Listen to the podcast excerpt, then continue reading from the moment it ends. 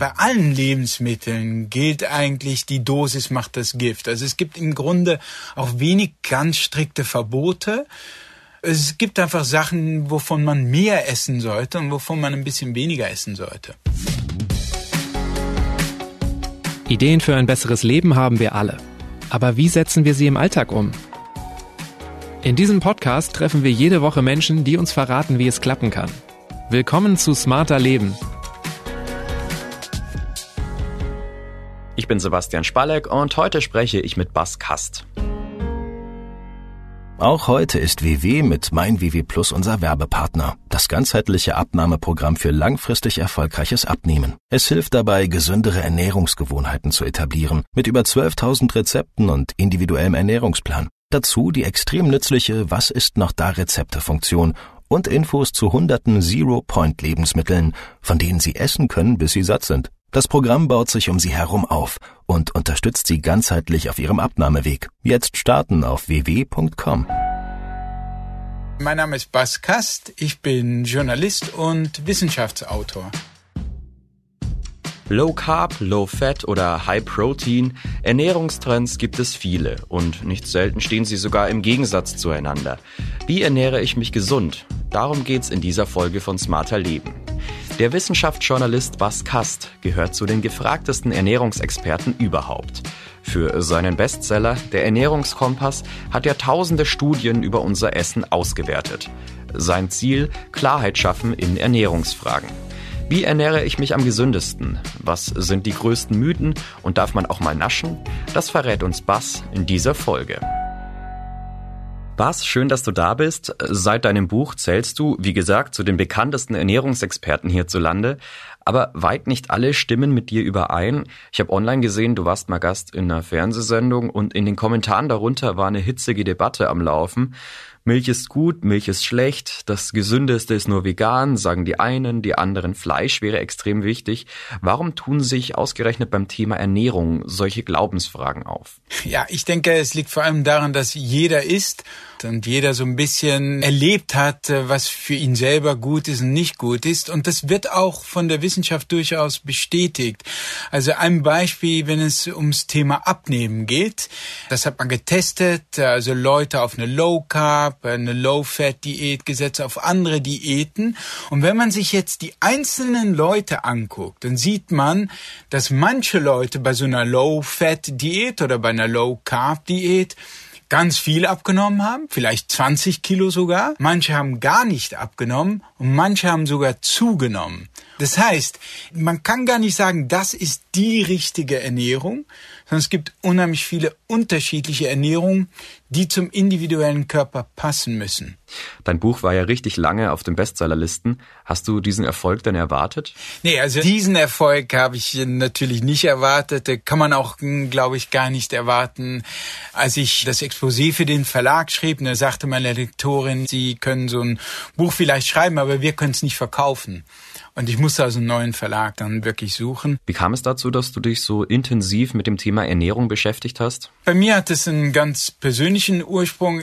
Als ich 35 wurde oder so, habe ich so einen hartnäckigen Schwimmring entwickelt, der auch mit vielem Joggen nicht wegging. Das größte Problem für mich wurde, dass ich so beim Joggen, vor allem so am Anfang, so Herzstolpern bekam. Eines Tages bin ich losgejoggt und bin wirklich mit so einem massiven Stich in der Brust stehen geblieben. Wie so eine stählerne Hand, die dein Herz umfasst und dann einmal so richtig zudrückt. Und das war wirklich beängstigend und das war für mich zumindest so der Startschuss, um mal über meine Lebensweise nachzudenken. Hast du dich denn schlecht ernährt?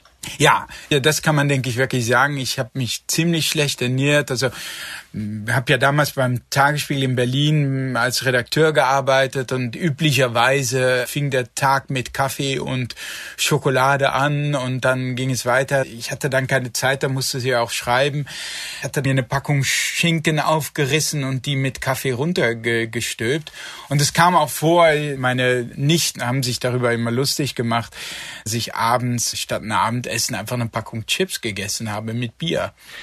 Wenn ich mich denn dauerhaft schlecht ernähre, was passiert dann mit meinem Körper? Ja, das ist natürlich ganz unterschiedlich, sei es Arthritis, sei es etwas, was in die Richtung von Diabetes geht, sei es Herz-Kreislauf-Beschwerden. Das sind so Erkrankungen, die oft sehr gut auf eine Ernährungsumstellung anspringen. Ich krieg dauernd solche Mails von Leuten, die Arthritis hatten oder ge andere Gelenkbeschwerden hatten und die mir schreiben, dass sie verschwunden sind und mir auch schreiben, ich kann es selber nicht glauben. Und das ist das Schöne, glaube ich, an diesem Thema.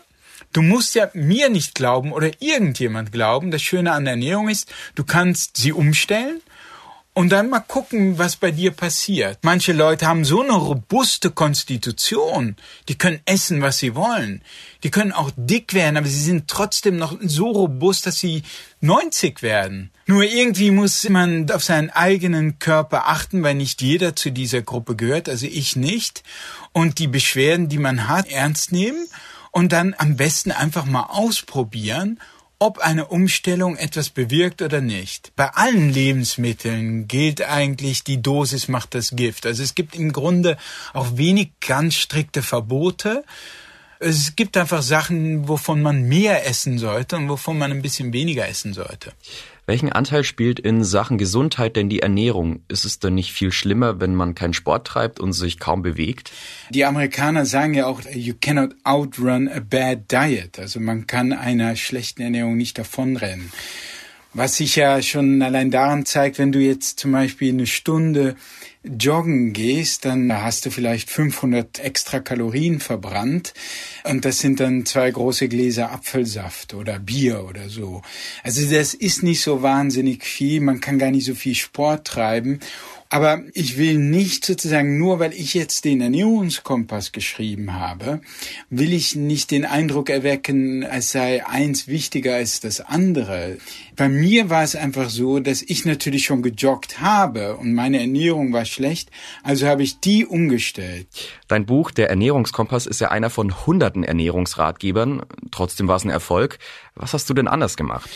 Als Feedback kam dann oft, was mir gefallen hat, war, dass du nicht eine bestimmte Diät mir aufzwingst oder aufdrängst, sondern dass du nicht sagst, ich soll mich jetzt Low Carb ernähren oder Low Fat oder ich soll zum Veganer werden oder zum Vegetarier, sondern dass es mir darum geht, die wissenschaftlichen Hintergründe zu durchleuchten und sich einzelne Lebensmittel anzugucken, sind die eher gut, eher gesund oder sind sie eher eher schädlich für den Körper. Genauso wollen wir es jetzt auch machen. Gucken wir uns mal einzelne Lebensmittel an und fangen wir mal an mit dem Fett.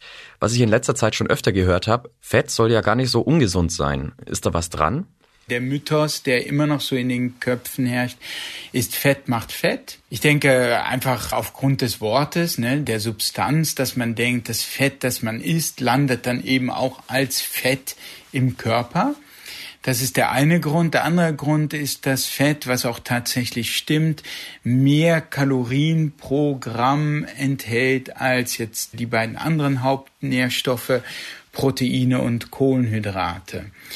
Und insofern könnte man vermuten, dass Fett besonders fett macht. In dieser äh, verkürzten Formel stimmt das so ganz sicher nicht. Fett hat also viele Kalorien, macht aber trotzdem nicht dick. Das musst du jetzt schon noch genauer erklären. Man muss natürlich sagen, dass Fett natürlich auch sättigt und du dann irgendwann aufhörst zu essen. Insofern kommt es eben nicht nur auf die Kalorien an, sondern auch auf den Sättigungsgrad. Und so auch dieses Kaloriendogma von eine Kalorie ist eine Kalorie ist immer gleichermaßen sättigend oder immer gleichermaßen mästend. Auch das halte ich für weitgehend falsch.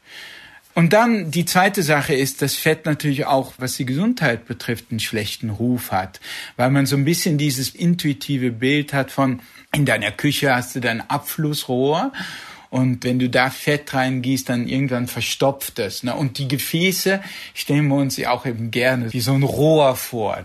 Aber die Gefäße sind komplexe, dynamische, zelluläre Gebilde. Und auch bei Arteriosklerose, also bei Arterienverkalkung, wenn man so will, spielen Sachen eine Rolle wie Entzündungen. Und hier ist es zum Beispiel interessant, dass es bestimmte Fette gibt, die Entzündungen hemmen. Welche sind das zum Beispiel? insbesondere die Omega-3-Fettsäuren, die auch schon sehr bekannt sind, die vor allem in fettigem Fisch wie Lachs und Hering vorkommen, dass wenn diese entzündungshemmend sind, sie eben auch das Risiko für Herz-Kreislauf-Erkrankungen senken. Also ganz grob gesagt, was sind gute und was sind schlechte Fette? Grob gesagt kann man sagen, dass die tierischen Fettsäuren weniger gesund sind als die pflanzlichen Fettsäuren. Und meist geht das einher mit der Tatsache, dass die tierischen Fettsäuren gesättigte Fettsäuren sind und die pflanzlichen Fettsäuren sind ungesättigte Fettsäuren. Das hört man ja öfter, dass gesättigte Fettsäuren ungesünder sind, aber so ganz habe ich es noch nicht verstanden. Wie kommt das? In Milch und Fleisch sind hauptsächlich gesättigte Fettsäuren. Und die haben so eine, wenn man sich einen Zahnstocher vorstellt, die haben so eine gerade Struktur. Und wenn man sich das räumlich vorstellt, kann man diese Jungs sehr gut stapeln. Ne? Also sehr dicht an dicht stapeln. Hingegen, wenn der Zahnstocher gebrochen ist, brauchst du viel mehr Platz. Also wenn du Äste hast mit Verzweigungen, dann kannst du nur sehr luftig stapeln. Du kannst nicht mehr so eng, eng stapeln, sondern es wird ein luftiges Gebilde. Und das sind in dem Fall die ungesättigten Fettsäuren. Richtig, die ungesättigten Fettsäuren haben diesen Knick, das ist diese ungesättigte Stelle. Dann ist es wirklich buchstäblich so, wenn du viele gesättigte Fettsäuren isst, werden die Hüllen eher steif, können ihre Funktionen nicht mehr so gut ausfüllen. Und bei den ungesättigten werden sie eher geschmeidig, äh, luftig und können ihre Funktion besser ausfüllen. Du hast ja vorhin von Fisch geredet, dass der ziemlich gesund sein soll. Aber das ist doch eigentlich tierisches Fett. Das ist die große Ausnahme. Ein Lachs zum Beispiel enthält viele ungesättigte Fettsäuren. Der Grund dafür ist wieder dieses Luftige. Wenn es sehr kalt wird, also Butter bei Raumtemperatur wird steif. Das ist aufgrund dieser steifen Struktur der Fettsäuren. Nur ein Lachs hat natürlich ein Problem, wenn er im kalten Wasser rumschwimmt und steif werden würde. Da muss er irgendwie ein bisschen geschmeidig bleiben. Deshalb sind die Fettsäuren in diesem Lachs geknickt. Und so bleibt der Lachs eben auch in dem kalten Wasser, in dem er schwimmt, geschmeidig. Und deshalb ist es zwar tierisch, aber trotzdem ungesättigt und gesund. Hört sich ja schon kompliziert an. Letztlich ist es ganz wichtig, von sozusagen diesen allgemeinen Sachen wegzukommen, wie ungesättigte Fettsäuren, gesättigte Fettsäuren. Das ist auch so ein bisschen dann so Expertentalk, sondern mehr auf das konkrete Lebensmittel zu gucken. Zum Beispiel eine Kokosnuss hat viele gesättigte Fettsäuren, würde ich aber trotzdem als ziemlich gesund einstufen. Fett stand ja lange im Verruf, dick zu machen und viele Low-Fat-Produkte kamen auf den Markt. Oft sind die aber voll mit Zucker. Wie sieht's also damit aus? Es gibt einen Unterschied zwischen Fett und Zucker. Ich meine, Fett ist eine ganze Nahrungskategorie. Du hast Olivenöl, du hast Lachs, du hast Nüsse, du hast Avocado etc. Das heißt, Fett steckt in unheimlich vielen Lebensmitteln und Zucker ist eine sehr konkrete Substanz, die zu den Kohlenhydraten gehört. Und zwar hier ist gemeint im engeren Sinne dieser weiße Industriezucker. Hier gibt es klare Hinweise darauf, dass wir viel zu viel Zucker essen und dass es sehr sinnvoll wäre, Zucker zu meiden. Also das Schlimmste ist wahrscheinlich die ganzen Zuckerdrinks, also Cola, Fanta, äh, Red Bull. Sehr viel Zucker, der sehr schnell in deinen Körper gelangt. Und die Geschwindigkeit, mit der Essen oder Trinken in deinen Körper gelangt, spielt vermutlich auch eine Rolle, jenseits der schieren Kalorien. Was würde denn mit meinem Körper passieren, wenn ich mir jetzt einen Liter Cola schnell runterstürzen würde? Wenn jetzt unheimlich viel Zucker, ein Liter Cola runtergestülpt, auf deine Leber trifft, äh, hat deine Leber im Grunde keine andere Wahl, als diesen Zucker in Fett zu verwandeln. Das heißt, du entwickelst jetzt, nicht bei einem Mal und nicht bei hundert Mal, aber wenn du das über Jahre hinweg tust, dann entwickelst du eine Fettleber. Es ist interessant natürlich, weil früher, wenn du zum Arzt gekommen wärst mit einer Fettleber, der hätte dich als erstes gefragt, wie viel Alkohol trinkst du? Heute sehen wir Jugendliche mit einer Fettleber und wir wissen, dass es eben auch von zu viel Zucker kommen kann. Neben jetzt Softdrinks und Süßigkeiten, wo ist denn überall Zucker drin? Naja, das ist eben das, was du eben auch angesprochen hast, dass man anfing, Fett zu verteufeln. Da hat die Nahrungsmittelindustrie gesagt, ja kein Problem, wir können das Fett rausholen aus unseren Lebensmitteln. Aber irgendwas müssen wir ja dann reintun, dass es schmeckt. Und da wurde eben vieles dann kompensiert durch Zucker. Also Zucker steckt in allen Sachen. Also als ich für meinen Sohn, der auch so schwierig ist mit dem Essen, eine Tomatensoße, Biotomatensoße gekauft habe und gemerkt habe, dass da pro 100 Gramm 15 Gramm Zucker drin steckte. Da habe ich auch gemerkt, warum ihm das so schmeckt. Das Problem ist nicht, dass man mal Zucker isst oder mal was Süßes isst. Das Problem ist, dass wir konsistent zu viel davon essen. Und das fängt üblicherweise eben schon morgens an mit dem Frühstück. Das Frühstück ist typischerweise bei vielen von uns schon eine Art von Dessert. Also wenn du dir denkst zum Beispiel, du würdest dir was Gutes tun, indem du morgens anfängst, dein Müsli zu futtern und wenn du dann mal auf die Packung guckst, wie viel Zucker in diesem Müsli ist, dann wirst du erschrecken. Es ist eine Menge. Also die isst dann das Müsli und du trinkst vielleicht noch ein Glas Orangensaft dazu und denkst, oh, das ist auch gesund, Orangensaft enthält ja so viel Vitamin C. Aber wenn du einfach nur den Orangensaft trinkst, viele der wertvollen Stoffe sind aus der ganzen Orange verschwunden. Und du hast also diesen Flüssigzucker, der in deinen Körper rauscht. Und wenn das eben morgen schon so anfängt und es geht über den Tag so weiter, dann ist es einfach, ist zu viel Zucker. Wenn ich jetzt trotz allem mal Heißhunger auf Süßes habe, zu was soll ich dann am besten greifen? Oder ist sowas wie Schokolade eigentlich immer tabu? Du kannst sogar dunkle Schokolade essen. Wenn die sehr dunkel ist, enthält sie nur noch sehr wenig Zucker. Also ich esse zum Beispiel 90-prozentige Schokolade. Das ist ein bisschen Hardcore. Ja, da muss man sich ein bisschen hinarbeiten. Man muss mit 70-prozentiger anfangen. Die hat aber immerhin noch so, ich denke so 28 bis 30 Gramm Zucker pro 100 Gramm. Und wenn man zu der 90-prozentig dunklen kommt, meine enthält, glaube ich, sieben Gramm auf 100 Gramm. 100 Gramm ist die ganze Tafel und um sich eine Vorstellung zu machen, also sind so zwei Teelöffel Zucker in der ganzen Tafel Schokolade. Das ist, äh, das ist okay. Du sagtest ja vorhin, Zucker zählt zu den Kohlenhydraten. Und ich dachte ja, bei Kohlenhydraten, da sprechen wir eher von Brot, Nudeln und Kartoffeln. Ist da auch eine Form von Zucker drin? Ein gutes Beispiel ist wahrscheinlich Weißbrot. Weißbrot ist ja sozusagen das, was übrig bleibt, wenn du aus dem Brot alle Vitamine, Mineralstoffe und sonstigen wertvollen Nährstoffe rausnimmst. Und was übrig bleibt, sind lange Ketten von Glucose. Das heißt, es ist wirklich Zucker am Ende. Es ist wirklich, als würdest du Zucker essen minus diese Fructose. Und Fructose ist besonders süß. Deshalb schmeckt Brot nicht so süß wie Zucker. Aber du isst im Grunde nur Zucker. Und insofern Weißbrot würde ich im Großen und Ganzen meiden, weil du isst lauter Energie, ohne wirklich Nährstoffe in dich äh, hineinzubekommen. Okay, kein Weißbrot mehr, aber was sind denn dann die gesunden Kohlenhydrate? Alle Vollkornprodukte. Also sei das nun zum Beispiel Haferflocken, morgens mit Joghurt und ein paar Blaubeeren zum Beispiel, alle Vollkornbrote, wenn man selber backt, umso besser. Ich mache das selber sehr gerne, macht sehr viel Spaß. Die ganze Wohnung duftet dann herrlich. Also alles, was sozusagen als Lebensmittel in seiner Ganzheit belassen wurde und nicht verarbeitet wurde von der Industrie. Wie sieht's dann aus mit Nudeln oder Kartoffeln? Also Nudeln halte ich für prima, insbesondere eben auch hier die Form Vollkornnudeln. Den meisten schmeckt das nicht, mir auch nicht. Also mein Trick ist, es soll ja auch ein bisschen schmecken. Mein Trick ist also einfach so halbe halbe zu machen.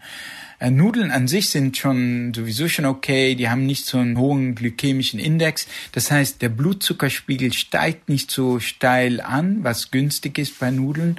Und insbesondere wenn du jetzt noch die Hälfte Vollkornnudeln hinzunimmst, dann hast du die gesamten Nährstoffe, also nicht das allerbeste, aber es ist schon ziemlich gut. Kartoffeln kann man schon essen, ist so ein bisschen die Frage, wie viel. Also wenn man Kartoffeln so als Gemüse betrachtet, davor möchte ich warnen, weil Kartoffeln in erster Linie nur Glucose ist. Also in erster Linie aus diesem einfach Zucker besteht. Es hat auch andere Stoffe, wie zum Beispiel Vitamin C. Äh, Kartoffeln ist sogar eine, eine große Vitamin C-Quelle im Allgemeinen, weil die Leute so viel Kartoffeln essen. Und so wenig andere Vitamin C-haltiges. Insofern, es ist nicht sonderlich schädlich, aber manche tendieren dazu, zu viel zu essen, weil sie es als Gemüse betrachten. Wir haben ja bisher nur Fisch angesprochen. Wie steht's denn um andere tierische Produkte? Also wie schätzt du Fleisch ein? Klar denke ich, dass man für eine gesunde Ernährung nicht unbedingt Fleisch braucht. Also ich denke, mit die gesündeste Ernährungsform ist, wenn du hauptsächlich pflanzliches isst und dann zweimal die Woche Fisch oder so. Man kann schon Fleisch essen, auch rotes Fleisch mal. Ich würde es so wenig wie möglich essen. Und wenn, dann nicht verarbeitet zu Salami, Wurst, Hot Dogs etc., weil in dem Fall kommt wieder die Industrie und fängt an, das Lebensmittel in seiner natürlichen Form zu verunstalten und fügt zum Beispiel enorm viel Salz hinzu, Konservierungsstoffe hinzu. Man weiß, dass die verarbeiteten Fleischprodukte somit zu den ungesündesten Lebensmitteln gehören. Also ich lebe jetzt seit über zehn Jahren vegetarisch. Würdest du sagen, ich lebe dadurch automatisch gesünder? ja, nun gut, das hängt davon ab. Das ist wie die Frage, ich lebe low carb, lebe ich dadurch länger. Ich meine, Chips und Bier und Chips und Coca-Cola sind auch vegetarisch. Also es ist immer je nachdem, wie man es auslegt. Und all diese Sachen Low Carb, Low Fat, vegan, vegetarisch kann man sehr gesund auslegen und sehr ungesund interpretieren. Man weiß es auch von den siebenten Tags Adventisten in den USA. Das ist so eine protestantische Religionsgemeinschaft, die sehr gesund lebt überhaupt. Also die bewegen sich auch viel und so weiter. Die würden, die würden so schnell nicht einen McDonald's betreten. Und viele von ihnen sind Vegetarier oder sogar Veganer. Manche sind Pesketarier, also die essen überwiegend pflanzlich mit Fisch und andere sind Allesesser. Und hier sieht man ganz klar, je mehr Pflanzliches du isst, umso länger lebst du auch. Die Vegetarier sind gesünder als die Allesesser. Und am gesündesten nebenbei gesagt sind die Pesketarier, also die Pflanzenesser mit etwas Fisch. Wie steht's denn um Milch? Auch darin sind ja tierische Fette. Es wird aber weiterhin behauptet, Milch soll richtig gesund sein. Wie schätzt du das ein? Ich habe sehr viel Milch getrunken vor der Buchrecherche und trinke heute gar keine mehr. Nicht, dass ich denke, dass ein Schluck Milch einen umbringen würde. Das ist, denke ich, okay. Aber umgekehrt halte ich die Berichte, die behaupten, Milch sei gesund, für weitgehend falsch. Wenn man sich die Welt anguckt, ne, also die meisten Erwachsenen auf dieser Welt vertragen gar keine Milch. Das Gen, das den Milchzucker spaltet, stillgelegt wird im Laufe des Lebens. Ungefähr drei Viertel vertragen keine Milch mehr und die meisten landen nicht in einem Rollstuhl aufgrund schwacher Knochen oder so. Und im Gegenteil, man hat sogar Hinweise darauf, dass Leute, die eben keine Milch vertragen, dass bei denen bestimmte Krebsformen weniger vorkommen. Und für mich ergibt das auch Sinn, weil Milch im Großen und Ganzen von der Natur erfunden wurde für Babys, um Babys möglichst schnell wachsen zu lassen. Das heißt, es ist ein Wachstumsgetränk. Auch wieder in flüssiger Form jagt es sozusagen dieses Protein in dich hinein, die, die Bausteine von Protein, Aminosäuren und äh, führt dazu, dass Wachstumsfaktoren in deinem Körper angeschaltet werden. Und insofern bin ich so ein bisschen vorsichtig, was Milch betrifft im Erwachsenenalter. Ich habe früher immer noch einen Schuss in den Kaffee getan. Mittlerweile habe ich auch das ersetzt durch Hafermilch. Und nach so einer gewissen Umgewöhnung finde ich es herrlich geradezu. Wie sieht's dann aus mit verarbeiteten Milchprodukten wie Joghurt und Käse zum Beispiel? Ja, und das gehört zu den großen Überraschungen, dass wenn du dir die Studien anguckst, und es sind zum Teil Studien, in denen sich herausstellt, dass hoher Milchkonsum, sagen wir mal drei Gläser Milch pro Tag, also wirklich schon ordentlich, mit einem erhöhten Sterblichkeitsrisiko einhergeht. Diese Studien gibt es wirklich seriös, in seriösen Fachjournalen veröffentlicht. Große Studien, in der gleichen Studie zeigt sich das Umgekehrte geradezu bei Joghurtkonsum und auch bei Käsekonsum, dass das Sterblichkeitsrisiko geradezu gesenkt wird, dass der Konsum einhergeht mit einem gesenkten Sterblichkeitsrisiko. Weiß man da wieso? Also Joghurt ist ja sozusagen, man fügt dann Bakterien hinzu und diese Bakterien verdauen den Joghurt schon mal so ein bisschen vor. Unser Darm ist ja sozusagen der Ort für Billionen von Bakterien. Das ist die Darmflora, das Mikrobiom. Und es macht nebenbei gesagt ein bis zwei Kilogramm deines Körpergewichts aus. Also wenn du auf die Waage gehst, ein bis zwei Kilo sind gar nicht von dir, bist gar nicht du, sondern es sind diese Billionen von Bakterien in deinem Darm.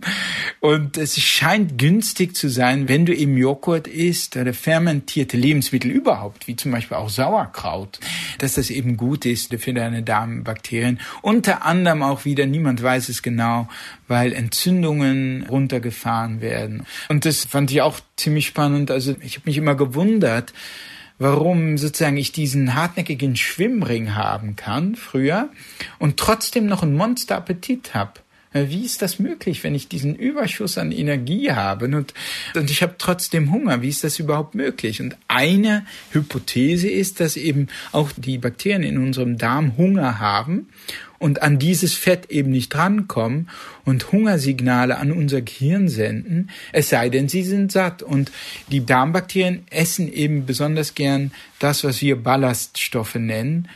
Warum manche Menschen Brot essen und Wein trinken, aber trotzdem gesund bleiben, erzählt Bass nach einem kurzen Spot. Es gibt was Neues beim heutigen Werbepartner Aldi Talk, nämlich mehr Daten zum gleichen Preis. Aldi Talk hat sein Tarifportfolio angepasst und bietet jetzt dauerhaft mehr Datenvolumen bei vielen Tarifoptionen. Doch die Preise bleiben gleich günstig. Hier mal ein Beispiel. Das Paket L, in dem bekommen Sie jetzt 70 Prozent mehr Daten mit 12 statt 7 GB Highspeed Internet inklusive LTE und AllNet Flat für nur 17,99 Euro. Oder das Paket M mit 6 statt 5 GB für nur 12,99 Euro. Alle Angebote und mehr Infos auf alditalk.de. Ich habe jetzt mal Menschen vor Augen, die sehr alt werden. Bekanntlich leben die ja etwa in griechischen Bergdörfern. Dort wird ja viel Brot gegessen, viel Rotwein getrunken, Kohlenhydrate, von denen du ja abrätst. Wie kann das sein? Ja, also Moment, also es gibt diese sogenannten blauen Zonen auf der Welt, wo die Menschen besonders alt werden und nicht nur besonders alt werden, sondern auch im Alter äh, vor allerlei Altersleiden geschützt sind. Also man sieht geringere Krebsraten, man sieht weniger Herz-Kreislauf-Erkrankungen, weniger Demenz. Da ist es aber so, dass man traditionell zwar Brot isst, das stimmt, aber traditionell ist das ein selbstgebackenes Sauerteig-Vollkornbrot zum Beispiel. Und man trinkt Wein, aber zum Essen, also so äh, Wein um 5 Uhr beim Essen üblicherweise und meist nicht literweise, sondern so drei Gläser oder so. Das ist schon ordentlich, aber ein bisschen Wein scheint auch gesund zu sein. Aber traditionellerweise sieht man bei all diesen blauen Zonen, dass die Menschen dort hauptsächlich pflanzliche Lebensmittel essen, plus sehr häufig Fisch. Da sieht man schon so ein Muster und das passt auch generell zur mediterranen Diät oder mediterranen Kost, Mittelmeerkost, von der wir wissen, dass sie ziemlich gesund ist. Die nebenbei gesagt übrigens ziemlich fetthaltig ist, wo sich mal wieder zeigt, also dass Fett nicht per se ungesund ist oder Fett macht. Da kommt das Fett insbesondere in Form von Olivenöl, was auch sehr gesund ist. Hinzu kommt natürlich, dass da nicht nur das Essen eine Rolle spielt, sondern es können genetische Faktoren eine Rolle spielen und die ganze Lebensweise. Ne? Üblicherweise nicht der Stress von modernen Stadtneurotikern. Sie bewegen sich im Alltag zum Beispiel sehr viel mehr als wir, etc. Ich nehme an, das Einzige, in das ich wirklich immer beherzt reinbeißen kann, ist Gemüse. Kann ich da eigentlich zu viel essen? Gemüse kann man wirklich nicht zu viel von essen. Das ist richtig. Also jede Form von unverarbeitetem Gemüse ist empfehlenswert. Wie gesagt, sobald du dann Gemüse in einem Glas hast, zum Beispiel ich esse gerne Rotkraut, ich habe natürlich wenig Lust und Zeit, mir den Rotkraut dann selber zuzubereiten. Wahrscheinlich ist es gar nicht so schwer. Und dann greife ich gern zu einem Rotkrautglas und die Industrie macht dann gerne, weil es einfach besser schmeckt, dann schnell ein bisschen Zucker dazu. Aber Gemüse in seiner puren Form solltest du so viel von essen, wie du kannst. Sollte Gemüse also dann die eigentliche Hauptmahlzeit sein? Ja, genau. Wir machen ja meist das Umgekehrte. Ne? Wir bestellen uns einen riesen Steak und dann liegt da so ein hässliches kleines Gemüsenbeet, irgend so ein bisschen Salat oder so in der Ecke rum und das lassen wir dann meist liegen. Nee, es sollte genau umgekehrt sein. Da bleibt dann nur das Problem, woher beziehe ich mein Eiweiß, wenn ich nur Gemüse esse? Also man muss dazu erstens wissen, dass auch Gemüse unheimlich viel Eiweiß enthält. Also als Beispiel Brokkoli besteht, was die Kalorien betrifft, in erster Linie aus Eiweiß. Kein Fett und ein bisschen Kohlenhydrate, viel in Form von Ballaststoffen und dann ist natürlich viel Wasser. Aber Wasser enthält keine Kalorien. Spargel zum Beispiel enthält viele Eiweiße. Es gibt unheimlich viele pflanzliche Lebensmittel, die Eiweiß enthalten. Nüsse zum Beispiel, Weizenkeime, Samen, Kerne. Aber vor allem, was auch ein bisschen eine Art von im, im praktischen Leben ein Fleischersatz ist, Hülsenfrüchte, also Bohnen, Erbsen, Kichererbsen, also zum Beispiel Hummus und Linsen. Also du kannst wirklich sehr gut satt werden von einer Linsensuppe oder von einem Linsengericht mit Gemüse und brauchst dafür kein Fleisch. Es stimmt schon, Proteine machen besonders satt, mehr satt als Fette und Kohlenhydrate. Insofern empfehle ich auch, Proteine zu essen aber eben vor allem in pflanzlicher Form. Du sagst also, Proteine, also Eiweiße, machen mehr satt als Kohlenhydrate. Ich dachte eigentlich immer, dass die dazu da wären, uns satt zu machen. Ja, ja, absolut. Das erlebst du aber auch im praktischen Leben. Also zum Beispiel Zucker, eine Haribos, da wirst du ja nicht satt von. Du isst es so lange, bis du ein schlechtes Gewissen hast oder bis dir schlecht wird. Aber sicherlich nicht, weil du jetzt sagst, oh, ich bin jetzt so satt von den Haribos. Ähnlich ist es mit Chips nebenbei gesagt. Chips mit, äh, mit Cola oder so kannst du unendlich viel von essen. Und der Grund ist, weil Chips vornehmlich aus Kohlenhydraten bestehen und fast nicht aus Protein.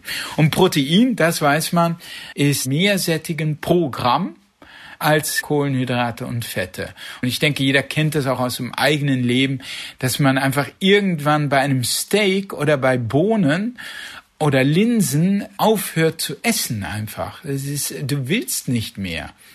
Und das ist bei einer Pommes oder bei einem Donut ist das was ganz anderes. Wir haben uns ja über ziemlich viele Lebensmittel unterhalten. Um das jetzt mal ein wenig zusammenzufassen, hast du vielleicht ein paar einfache Faustregeln, ein paar Punkte, an die man sich halten kann, um einfach gesünder zu essen?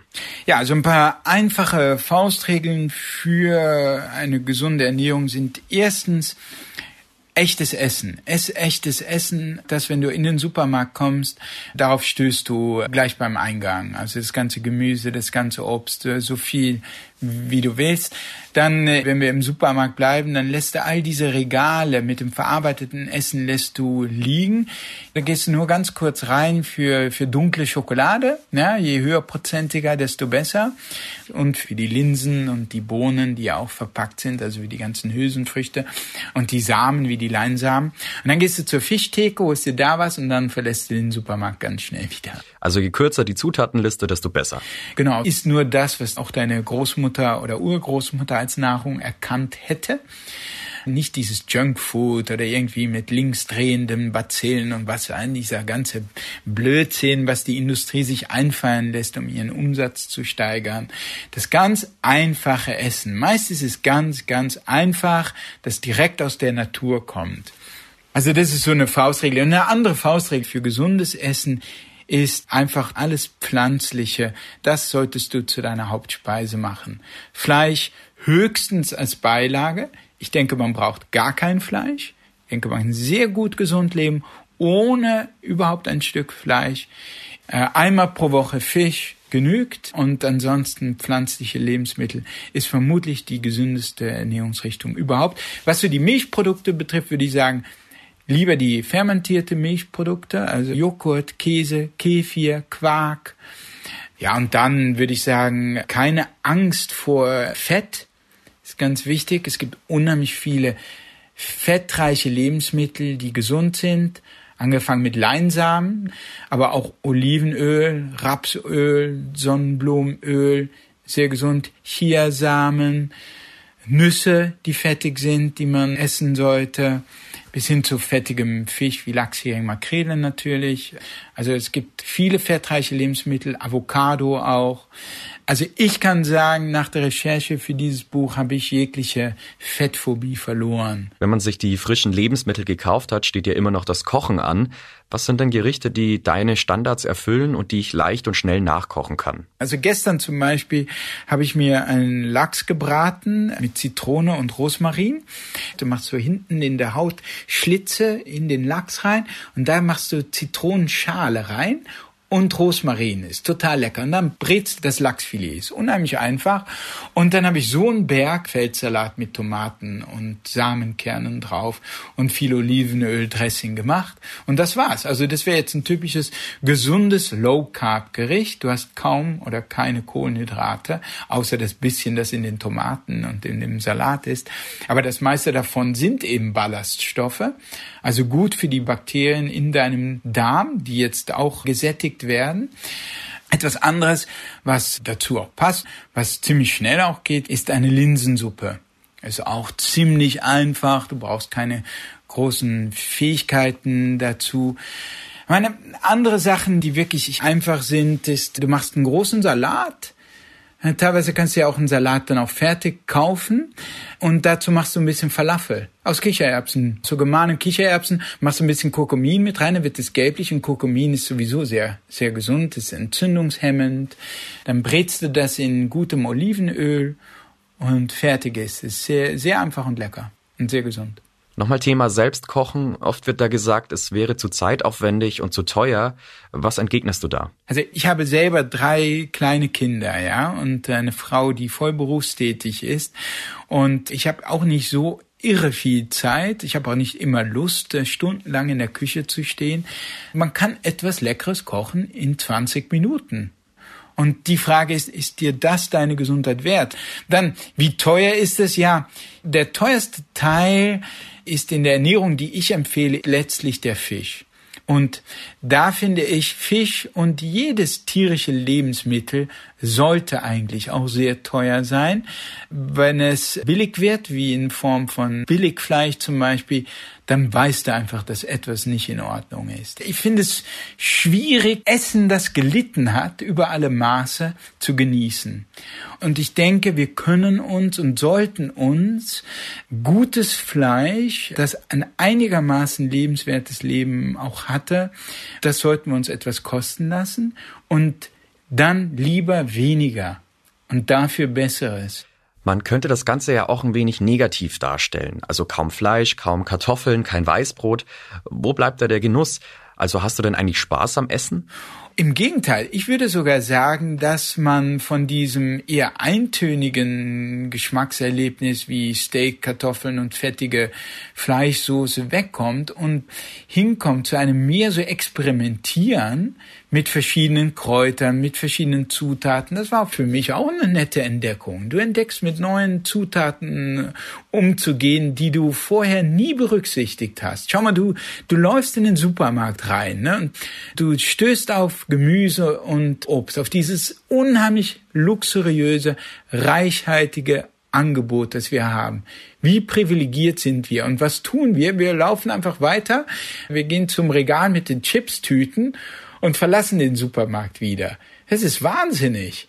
Und du kannst so viel entdecken in einem Supermarkt. Du hast dem früher nie Beachtung geschenkt.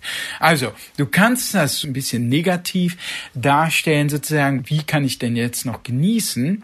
Nur man kann es, glaube ich, sehr viel positiver sehen, dass es unheimlich viele Geschmacksrichtungen zu entdecken gibt, dass es unheimlich viele Möglichkeiten zum nicht nur gesunden, sondern auch wirklich leckeren Ersatz gibt im Alltag. Gibt es Lebensmittel, bei denen du trotzdem schwach wirst? In der Phase der Recherche und in der ersten Zeit, dass das Buch erschien, war ich natürlich religiös da dran. Ne? Ich war natürlich obsessiver als alle anderen und habe das minutiös so gemacht, wie man es machen soll und dann auch wirklich keine Süßigkeiten mehr gegessen. Aber zum Beispiel während des Lockdowns habe ich jetzt auch mal ein Stück Sachertorte oder so gegessen. Wie du schon sagtest, die Dosis macht das Gift. Absolut. Und ich denke, dass auch ganz wichtig ist, dass man nicht zu streng ist. Ich denke, dass viele Leute mit sehr viel Elan dann so am Anfang des Jahres rangehen und etwas tun, das im Grunde nur kurzfristig Aussichten auf Erfolg hat. Und ich denke, alles, was nur kurzfristig funktioniert, ist letztlich zum Scheitern verurteilt und du tust dir keinen Gefallen damit. Und so ist es mit ausgewogenem Schlaf, mit, mit deinem Stress etc. Und einmal pro Woche im Jahr entspannen, davon hast du nicht so viel. Wenn du das ernst nimmst, dann musst du dir auch Genuss verschaffen, Genussinseln verschaffen. Obwohl du jetzt wieder ein bisschen lockerer damit umgehst, gibt es denn etwas, das du früher zwar gerne gegessen hast, auf das du wahrscheinlich aber für immer verzichten wirst? Ja, wahrscheinlich würde ich nie mehr eine Weißwurst essen. Die habe ich früher, ich bin ja in München zur Schule gegangen, habe ich gern gegessen, vor zwölf, drei Stück wie es die Tradition erfordert. Und ich denke, ich werde, ich bin mir nicht 100% sicher, aber ich vermute, ich werde in meinem Leben keine Weißwurst mehr essen. Zu viele gesättigte Fettsäuren, zu viel Salz? Ja, ich würde sagen, äh, das ist eine Kombination aus zu ungesund. Natürlich fällt man von einer Weißwurst nicht tot um, das ist klar, aber das fände ich auch zu verlockend dann. Dann will ich es lieber gar nicht. Okay. Was Letzte Frage. Wie hat sich unsere Esskultur allgemein denn in den letzten Jahren verändert? Na, ich denke, das sehe ich jetzt schon auch von dem Feedback zu meinem Buch, dass eine jüngere Generation heranwächst, dass erstens einmal sehr viel bewusster mit Fleisch und äh, tierischem Konsum umgeht, sehr viel mehr fragt, wo kommt das Essen, das ich hier auf meinem Teller habe, her? Und wer hat dafür gelitten? In erster Linie Tiere, aber vielleicht auch Menschen, weil das ist unter ungerechten Umständen entstanden. Und dann im weiteren Sinne war es vielleicht auch schlecht für den Planeten, ja, Stichwort CO2-Ausstoß etc. Also ich denke, dieses Bewusstsein ist äh, enorm gestiegen. Der Link zu Bas Büchern steht wie immer in den Show Notes zu dieser Episode.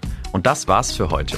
Die nächste Folge von Smarter Leben gibt's ab kommendem Samstag auf spiegel.de und überall, wo es Podcasts gibt. Zum Beispiel bei Spotify oder Apple Podcasts.